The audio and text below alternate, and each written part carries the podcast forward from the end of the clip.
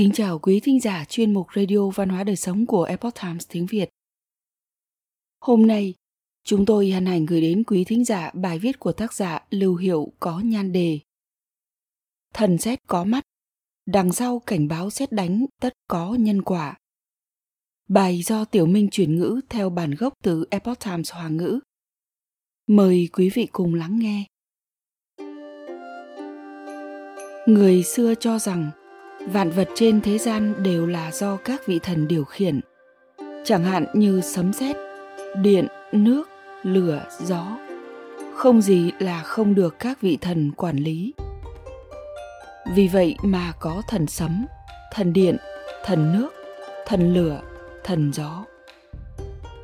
Tương truyền lôi công là thần sấm sét, có hai cánh trên lưng, trên trán có ba mắt, mặt đỏ bừng bừng bàn chân như móng vuốt chim ưng. Tay trái nắm cái nêm, còn tay phải cầm chùy.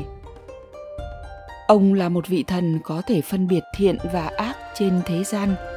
Thay trời thi hành luật pháp, trừng phạt những kẻ làm điều ác. Vì vậy, dân gian vẫn luôn tin rằng khi có người hoặc động vật bị xét đánh, thì nguyên nhân phần lớn nhất định là do lôi công đang trừng gian phạt ác trong các sách sử có ghi chép lại rất nhiều câu chuyện nhân quả dẫn tới bị xét đánh. Người họ Kim bị sấm sét đuổi khỏi thuyền, may mắn tránh được tai họa. Thời nhà Thanh, tại vùng Trấn Giang thường có thuyền đò qua lại. Một hôm, khi một chiếc thuyền đã chờ đủ lượng người đang chuẩn bị khởi hành, đột nhiên sấm chớp rền vang đồng thời đánh xuống xung quanh chiếc thuyền. Trong ánh chớp của tia sét, dường như hiện lên một chữ kim. Hành khách trên thuyền đoán rằng đây là thần sét đang giận dữ người họ kim. Vì thế có người hô lớn, người nào họ kim? Mời nhanh lên bờ, tránh liên lụy chúng tôi. Trên thuyền có một người họ kim biết mình không thể nào tránh được. Chỉ đành khóc mà rời khỏi thuyền vừa đi vừa lo sợ hãi hùng. Sau khi người họ kim rời khỏi thuyền, sấm chớp dường như ít hơn một chút. Hành khách trên thuyền thở phào, cho rằng đã ổn rồi. Liền bảo nhà thuyền lập tức khởi hành. Ai có thể ngờ rằng, khi thuyền đến giữa sông, thì một trận cuồng phong ập tới trong nháy mắt chiếc thuyền bị lật úp. Toàn bộ hành khách trên thuyền đều chết đuối chỉ có người họ kim kia đã xuống thuyền nên may mắn tránh được nạn. Hóa ra dùng ý của chữ kim hiển hiện trong trận sấm sét trước khi thuyền khởi hành là để đuổi người họ kim xuống thuyền chính là muốn lưu lại một mình người này mà thôi. Xét đánh chết 36 con heo duy nhất một con còn sống. Năm quý sửu năm 1673, thời Khang Hy Triều Thanh, ở huyện Thường Hải có người dùng bạc giả mua 36 con heo. Ngoài ra còn có người khác giao cho người này 400 đồng tiền nhờ mua giúp mình một con heo. Tổng cộng 37 con heo được đưa lên thuyền trở về nhà. Trong lúc thuyền đang di chuyển, đột nhiên một trận sét đánh xuống làm bay mui thuyền, đánh chết 36 con heo chỉ còn lại một con heo do người khác nhờ mua giúp là vẫn bình an vô sự mọi người đều thấy kỳ lạ. Và chuyện này hẳn là báo ứng ngay tức thời do người kia dùng bạc giả lừa người. Lại nói về người bán heo. Ông dùng số bạc bán heo đi mua đồ dùng. Bị người ta phát hiện dùng bạc giả nên bị bắt đưa đến huyện nha. Huyện lệnh tra hỏi ông bạc giả từ đâu mà có. Người bán heo nói là do bán heo mà có được, chứ không phải do mình làm giả ra huyền lệnh lại hỏi ông, có nhận dạng được người mua heo không? Ông nói, mặc dù nhận dạng không ra người mua heo, cũng không biết người đó ở vùng nào, nhưng thuyền chở heo đầu ở cầu lang gia. Thế là huyện lệnh sai nhà dịch điều tra các nhà thuyền, cuối cùng tìm được người mua heo, cũng nghe được chuyện heo bị xét đánh chết. Huyền lệnh nghiêm khắc trách mắng người mua heo, đồng thời phạt ông ta đeo gông thị chúng đó là hình phạt đeo gông đi dạo phố cho công chúng nhìn thấy thần xét đánh tan cánh cửa, cảnh báo Tào tham tướng. Trong vùng Lâu Môn, ở Tô Châu, có một vị Tào tham tướng sống ở đó. Một hôm khi còn đang là ban ngày, một tiếng sét rầm vang đánh trúng cổng nhà của Tào tham tướng.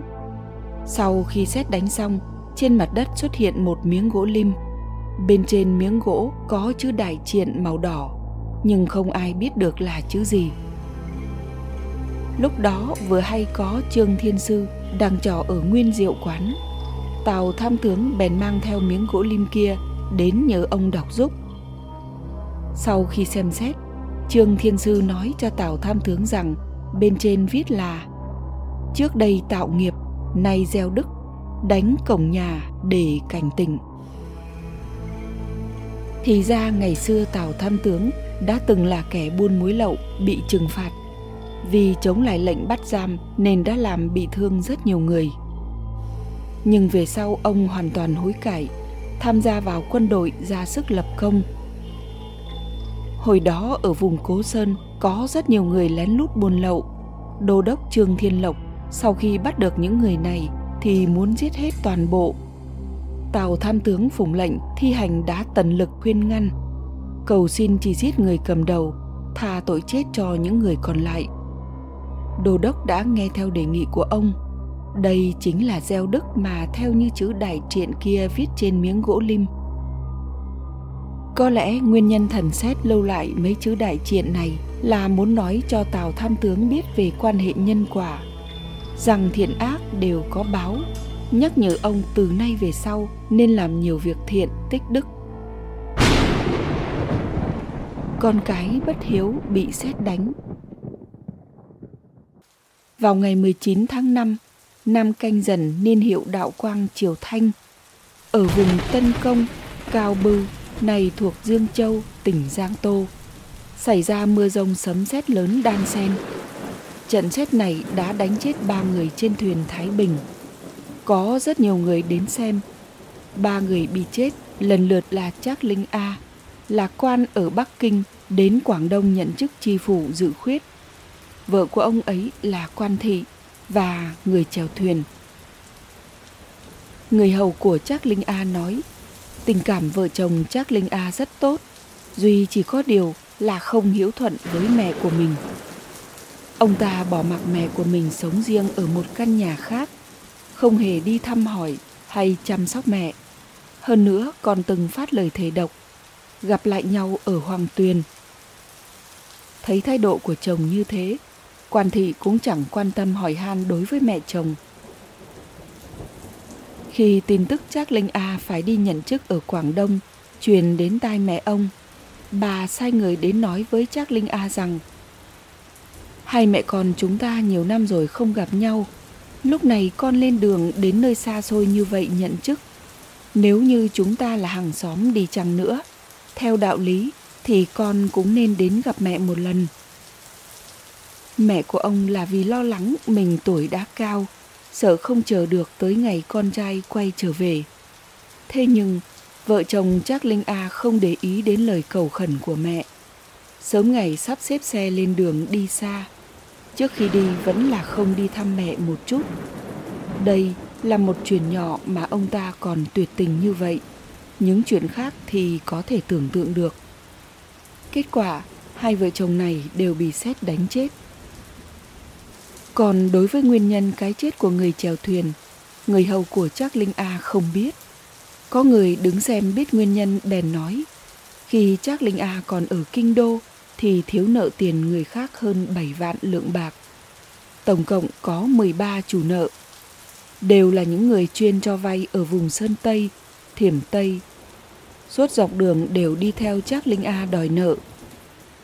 Trác Linh A không có nhiều tiền như vậy để trả bèn nảy ý niệm xấu. Ông ta bàn mưu kế với vợ, tìm người chèo thuyền là Quách Nguyên Lương, người mà bị xét đánh chết, nhờ ông ta đi mua thạch tín, chuẩn bị đầu độc chết 13 người chủ nợ kia. Quách Nguyên Lương tuy không phải là chủ mưu, nhưng anh ta biết rõ mua thạch tín là để đầu độc giết người khác, thế mà vẫn đi mua, cũng xem như là kẻ tòng phạm trong vụ án.